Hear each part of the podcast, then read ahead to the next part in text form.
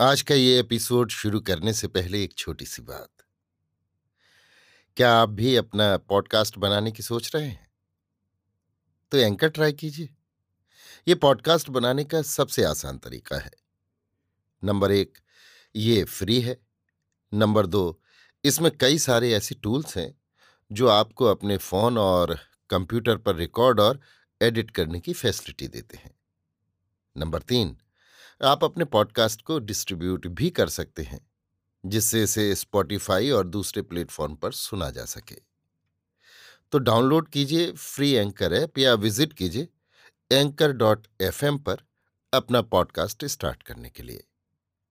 ये तो थी एक छोटी सी जानकारी, और अब शुरू करते हैं एपिसोड का सिलसिला।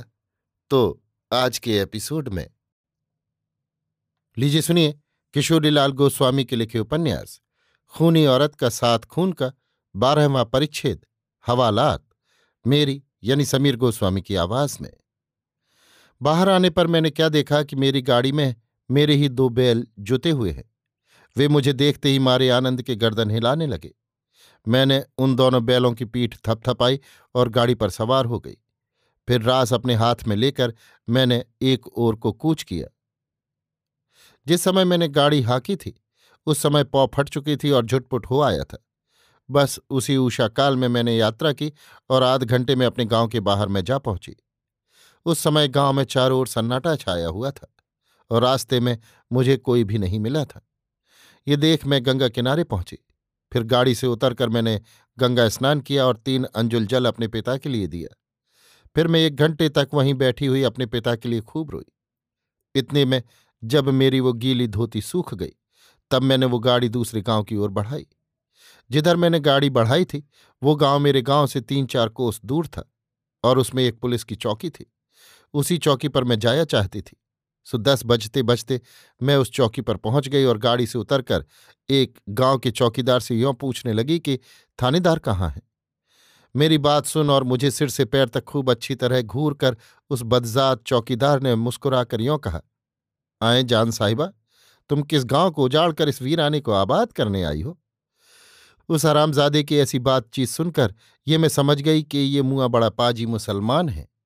पर खैर, उसकी बातें अनसुनी करके मैं सामने वाले एक छोटे से छप्परदार कोठे के अंदर घुस गई और वहाँ जाकर मैंने क्या देखा कि एक तख्तपोश के ऊपर दो तीन तकियों का ढासना लगाए हुए एक नौजवान मुसलमान बैठा हुआ हुक्का गुड़गुड़ा रहा है। उसे देखकर मैंने उससे यों पूछा, इस थाने के अफसर आप ही हैं? मेरी बोली सुनकर उसकी मानो पिनक दूर हुई और उसने मेरी ओर देख और दो चार जम्हाई लेकर हंस दिया। इतने में वो गौड़ईत भी उसी कोठे में आ गया, जिसके साथ मेरी अभी बातचीत हुई थी। सो उसने थानेदार की ओर देख और खूब खिलखिलाकर यों कहा, लीजिए जनाब, आप भी कैसे किस्मत बर बशर हैं कि सुबह सुबह ये कोहकाफ की हूर आप ही के हाप आपके पास आ टपकी? इस मुँह चौकीदार की वैसी बात सुनकर थानेदार खूब कह कहा लगाकर हंस पड़ा और बोला अजी मियाँ तो इसमें ताज्जुब की क्या बात हुई? बकौल शख्से की शक्कर खोरे को शक्कर और मूंजी साले को टक्कर मिला ही करती है। उसी तरह मुझे भी आज ही मिस्री की डली दस्तियाब हुई। यों कहकर थानेदार ने मेरी ओर बुरी तरह आँखें मटका कर यों कहा, तुम कहाँ से आ रही हो, दिलरुबा? मैं इन शैतानों यानी चौकीदार और थानेदार के बर्ताव को देखकर मन ही मन जल भुनकर खाक हो गई थी। पर फिर भी बेमौका समझकर अपना क्रोध भीतर ही भीतर पी गई और थानेदार से यों कहने लगी, मेरे घर में आज की रात पाँच पाँच खून हो गए उन्हीं की रिपोर्ट लिखाने में खुद ही हाजिर हुई हूँ। इसलिए आप कृपा कर मेरा बयान लिख लीजिए और मुझे ज़िले की कचहरी के हाकिम के पास ले चलिए। मेरी बात सुनकर थानेदार खूब ठठाकर हंसा और सीधा बैठ कर यों कहने लगा, वल्लाह, तुमने तो जान साहिबा, आते ही मज़ाक शुरू कर दिया। या रब, ऐसा तो मैंने न कभी देखा और न सुना ही कि खुद खूनी थाने पर हाजिर होकर अपने फेल की रिपोर्ट लिखाता हो। इसलिए प्यारी जान, तुम मुझसे दिल लगी बाजी ना करो और जिस मतलब से तुम मेरे पास आई हो, उसे बिला तकल्लुफ मुफस्सिल बयान कर जाओ।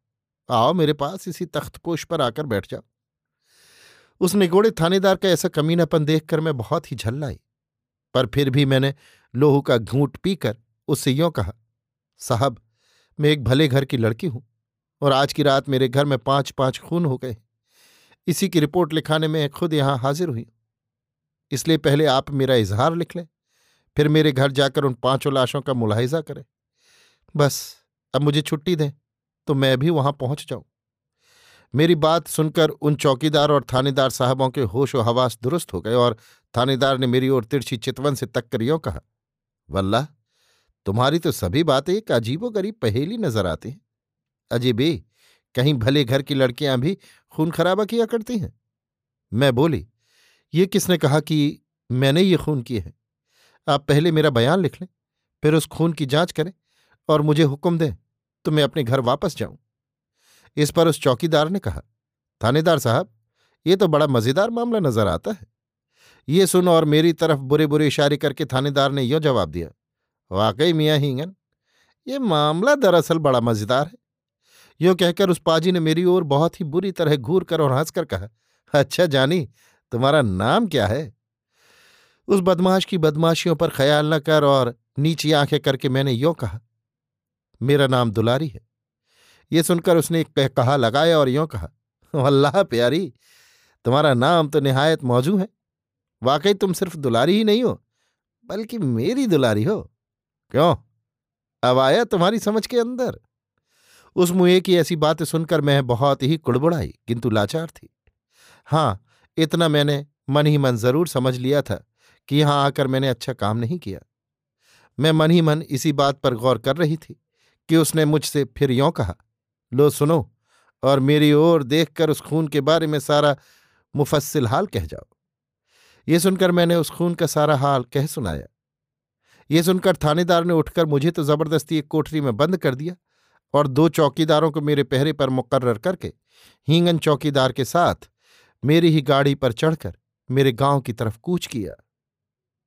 अभी आप सुन रहे थे किशोरीलाल गोस्वामी के लिखे उपन्यास, खूनी औरत का साथ खून का बारहवा परिच्छेद, हवालात, मेरी यानी समीर गोस्वामी की आवाज़ में।